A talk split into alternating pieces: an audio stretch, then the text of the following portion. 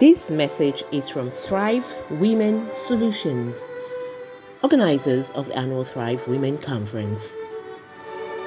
Welcome back to our weekly podcast. There's a Nigerian proverb that states, Yes, we live by hope, but a reed never becomes an iroko tree by dreaming. In order not to fall into this category, let's start our week by at least setting one smart goal.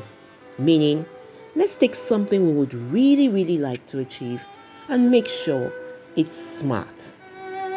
Now, smart here means S for specific.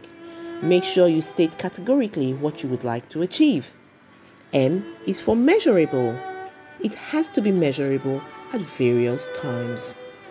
A is for achievable. This is very important for me because it has to be believable by you. If it's not, somehow you'll find a way to self sabotage the goal. R is for relevant. Relevant here means the why of the goal. Why do you want to achieve this goal? T is for time bound. Make sure you set a specific date for achieving this goal where you can hold yourself accountable.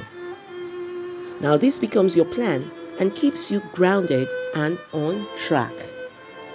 Remember, if you wish to move mountains tomorrow, you must start by lifting stones today.